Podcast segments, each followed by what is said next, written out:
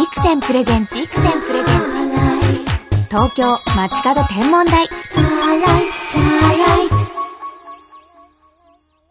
篠原智恵がお送りしています。ビクセンプレゼンツ東京街角天文台。ここで本日の空ゲストをご紹介しましょう。先週に引き続きお越しいただきました。ライブオーロラ主催の古賀雄三さんです。よろしくお願いします。はい、よろしくお願いいたします。古賀さんはインターネットを通じてアラスカのオーロラを24時間生中継するという離れ技を実現してしまったスーパーソラボーイでいらっしゃいます。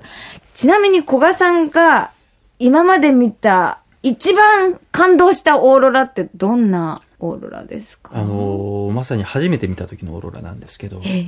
あの、もう22、3年前なんですが、あの、当時学生で、あの、日本全国こう、ヒッチハイクしたりとか山登ったりとか、そういう冒険が好きで、はい。で、それやって日本終わったんで次、まあ、海外行きたいなっていうふうに思ってて、ええどっかバックパッカーで行けるとこ探してたんですよ。はい。そんな時に田舎のその実家の方の本屋さんでオーロラって書いてある写真集がポーンって平積みされてあって、で、その見た時になんかこう光って見えたというか、おっと思って、はい。で、もう撮って早速買って、うん。それはあのフィンランドのあのラップランド地方の篠原が行ったところだめちゃめちゃ、それでサメ人も合ってるじゃないですサーメ人もあって、歌も聴いてオーロラ見たんです。か。ものすごいジェラシーでいやいやいやいやいや運命ですね。そのフィンランドのその写真集だったんですけど、それは、あの、それで見て、まあ、し早速調べたら、あの、まあ、高いと。うん。で、当時は今のような、まあ、ブームではなかったんで、ツアーも、あの、格安航空券のその学生がバックパックで行くようなバック旅行ぐらいしかなかったんですよ。で、調べたら、アラスカが、当時、あの、今でいうサーチャージみたいなものないんで、うんアラスカが、あの、えいくつかの航空会社使うと、あの、往復で8万9万ぐらいで行けるっていう、うん結構格安で行ける時期が、うんの見つけて、じゃあもうアラスカだと。で、まあ、着いて山小屋を取ってもらって、ええ。で、山小屋に行ったんですよ。で、部屋に着いてまずセッティングしてたんです、はい。写真を撮りたい。ええとやっぱ。りオーロラの。夕方4時頃着いて、まあなんだかんだ言って7時前ぐらいにこうセッティングしてたら、はい。ドアゴンゴンゴンって激しくノックされて、で、あの、宿の人が、オーロラ出てるからすぐ出てこいって。おーっと思って、もう、あの、あんまりこう着ないで、マイナス20度ぐらいだったんですけど、もうほとんど着ないで、ウイスキーだけポケットにこう入れてあったから、あの、それでカメラ担いで出てったけど、もう、あの、オーロラの当時、今ほど情報なかったから、ええ。どこ見ればオーロラ出てるかわかんないわけですよ。で、どこどこどことか言ったら何人かその観光客っていうかお客さん来てて、上上だ上だとかって言うんで、上の方を見たら、もう上見た瞬間にオーロラ大爆発。もうあの、何度かオーロラ大爆発規模の見てるんですけど、あれに勝るものはもう全くないっていうものが、上からズドーンって光が落ちてきて、そのな、あの、オーロラっていうイメージでは全くないです。もうあの、宇宙全体がもうビッグバンのように爆発したような状態。宇宙誕生のような。ええ色はどんな色なんですか？あのね、明るすぎて全部真っ白。要は、ぼんやりした白じゃなくて、蛍光灯だったりとか、はい電球のようなこんなにまばゆい光のす筋が、まず天頂が待って明るくなって、そこから明るい光の筋が四方八方にドーンと落ちてきて。で、それが一気にわーって回り始めるんですよ。明るすぎて色がわかんないぐらい。そんな、もう輝きそのものそなんですね。もうだから、あわあわあわってこう、あの、膝が震えて、腰が抜けてしまって。で、もうそれがもう未だに忘れられない。もうそれ、初めてのオーロラがそれ。もう初めてアラスカについて見た夜空がそのよう。いや、呼ばれてますね、もうやっぱり。もうそんな状態だから、こういう風に人生選んでるのは当然だろうって、もう誰かに言い訳してますけどね。いや、感じ取ってます、私。ねその、私、オーロラ初めて見たときに、結構ね、近い感じがあるんですよ。なんかね、あうん手伸ばしたらつかめそうな、だからこう地球が綿飴製造機みたいになってて、綿飴がぐわってなんか出てるような、あれ違います？独特の感性持ってますね、やっぱり。私はそう感じたんですよ。だから本当に、距離感が近いのか遠いのかわからそない、不ります。思議な光なんですよね。だからね、こう言葉にするっていうよりも、られないですよね。うんなんか身振り手振りになっちゃいますよね。今もこう話しながらこんなことやってましたけど、ね、なんかこう体で表現したしたくなるね自分自身がオーロラになって。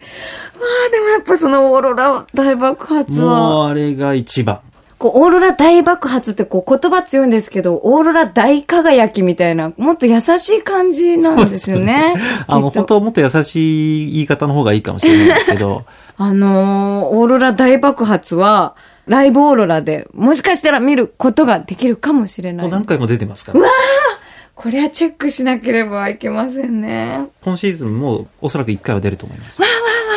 もうすぐ私アクセスします。ぜひ、してみてください。東京 FM から篠原智恵がお送りしています。ビクセンプレゼンツ東京街角天文台ライブオーロラ主催の古賀雄三さんをお招きしてオーロラのお話を伺っています。私、オーロラで思い出すのが、旅先で出会う人も印象的で、うん。オーロラみんな見に来てるから、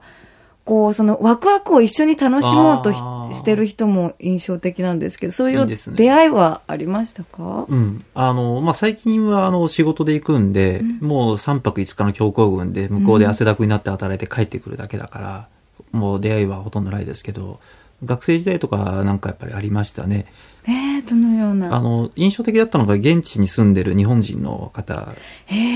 が偶然その出身のその学生、あの同じところ出身のあの大学出てたっていう方で、うんで、その方とすぐ仲良くなって、うんで、オーロラ大爆発を見た宿から戻ってきて最終日にうちに泊まりに来なさいよって言われていただいて。で、泊まらせていただいて、そこで、あの、いろんなサーモンとかいろいろごちそうになって、めちゃくちゃ美味しいんですよ、アラスカのサーモン。ねえ、またこう、寒いところだから、なんか植物とかも元気で大ね。美味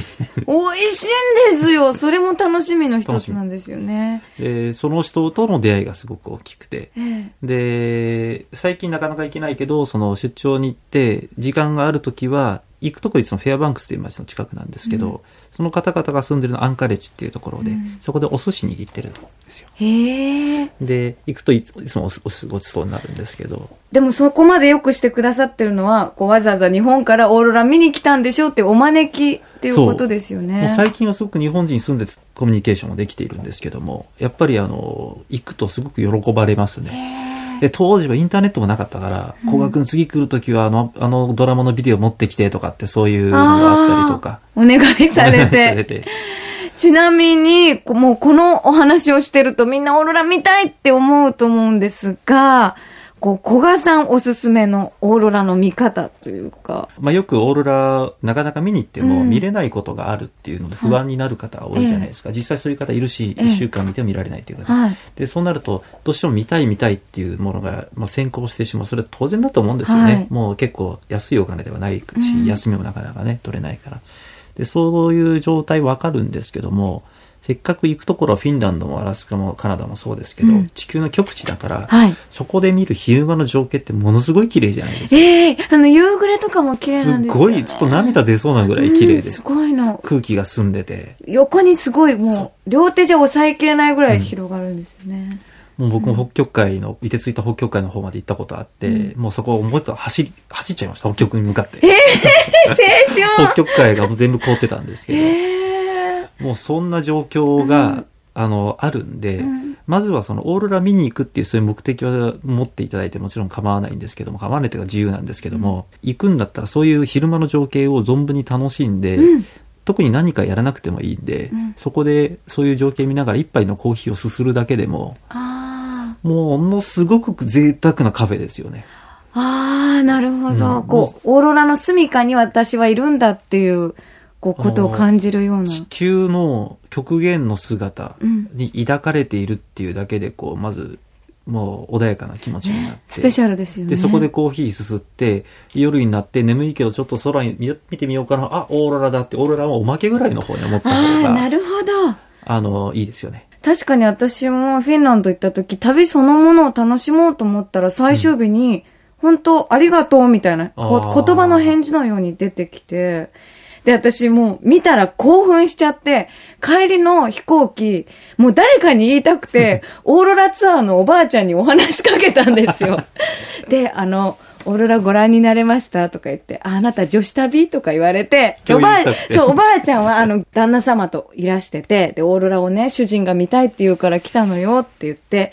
そしたらね、夜中にね、あの、主人がね、オーロラだって言っってたんですけど、私寝てましたの、ほほほって言ってて、なんかすごい和んで。贅沢ですね。そう。だけど、主人が見れたから、私この旅すごい満足しましたのって言って、だから旅を楽しむつもりで行くと、もうその見れなくてもハッピーなんだっていうね、答えを知ったんですよね。だから一つ一つがこう思い出なんですよね。そのオーロラに会いに行くっていう自分の気持ちも大切にしたいですよね。さて、2週にわたって古賀さんとお話ししてきましたが、今週もあっという間にお時間となってしまいました。最後に古賀さんからこの番組を聞いている空ガール、空ボーイに一言メッセージをいただけますか？はい。えー、空がある空ボーイだから、当然ながらやってると思うんですけど、あの、空をとりあえず見ましょうというところなんですけども、はい。あの、空を見ましょうっていうことは、同時に、あの、地上も見ましょうっていうことで、あの、対比があるから、ん。あの、よく見える。うん。あの、さっきのオーロラを見に行く時のそのコツみたいなところでお話ししたように、そのアラスカでとか、オーロラ見に、現地見にうん時の楽しみの一つとして、え昼間の様子だったりとか、そういうものでコーヒーするのが楽しみ。はい。そういうものがあるからオーロラっていうものが、うんあの、美しく見えたりとか、感動できたりすると。うんだから空っていうものを見るときには必ず空の下には地地上があって、うんそこにいろんな生活があったりするから、はいあのうつむいてばかりだとダメだからたまには見上げましょう。でも見上げてばかりだと転ぶから下も見ましょうじゃないけど。結構その対比をつなげるといろんなその感動が生まれるというか、うんあの、そういう視野を広くするというか、はい。いろんな分野なんかに僕いろいろ仕事やってるんですけど、うんそうやればやるほどオーロラのこと好きになっていくんですよ。へえ。そういうメッセージちょっと分かりにくいですけど、そんなメッセージですかね。いや、もう自然そのものをなんか本当抱きしめてるような。もう素敵なお話たくさんいただきました。本当にどうもありがとうございました。本日のゲスト、ライブオーロラ主催の小賀雄三さんでした。またぜひ来てください。あもう全然喜んで。ありがとうございまし。た。天文台が見た事件をお伝えします。北極星の世代交代がゆっくり進んでいます。エジプトでクフ王のピラミッドが作られた頃北極星は竜座のトゥバンという星でした。未来の北極星はこと座のベガだそうです。およそ1000年前超新星の爆発で生まれたカニ星雲は今でも1秒間に 1100km のスピードで拡張を続けていますがガスによる被害はまだ報告されておりません。アンドロメダ星雲はただいま秒速 122km で我々の銀河に歩み寄っておりやがて合体して一つの大きな銀河になると予想されています。私たちは同時多発で起こっている宇宙の事件の真っ只中にいます。どうぞお好きな事件を観察してください。天体望遠鏡のビクセンプレゼンツ、東京街角天文台、まもなくお別れです。ライブオーロラの小賀雄三さんお越しいただきましたが、最後にね、空だけを見ないで、視野を広くして、地上とともに空を楽しむと、いろんな発見があるよって言った言葉が、心に残って、美しい景色を見たならではの言葉だなと思いましたね。古賀祐三さん素敵なお話どうもありがとうございました。東京まちかど天文台のホームページの方にライブオーロラのサイト、リンク貼っておきますので、ぜひ皆さんもご覧になってくださいね。さて、ここで篠原からこの時期の星空インフォメーションお届けしましょう。夜7時頃、北の空を見上げると、北極星のすぐ上に、五角形の将棋の駒のような星座が逆さまに登ってきます。古代エチオピアの王様、ケフェウス座です。このケフェウス王、お妃様はカシオペア。そして娘であるお姫様はアンドロメダ。娘のお婿さんはペルセウスと家族で秋の夜空を彩っているんです。ファミリー全員が星座になっているってこう秋の星座ならではですよね。ケフェウス王の冠にはガーネットスターと呼ばれる真っ赤な星が輝いているんです。双眼鏡や天体望遠鏡で覗くと真紅の輝きを放っているのがわかります。この夜空の中にはね、青い星とか赤い星たくさんある、いろんな色があるんですけれども、この赤にもね、いろんな赤の星座があって、ベテルギウスは元気な赤色。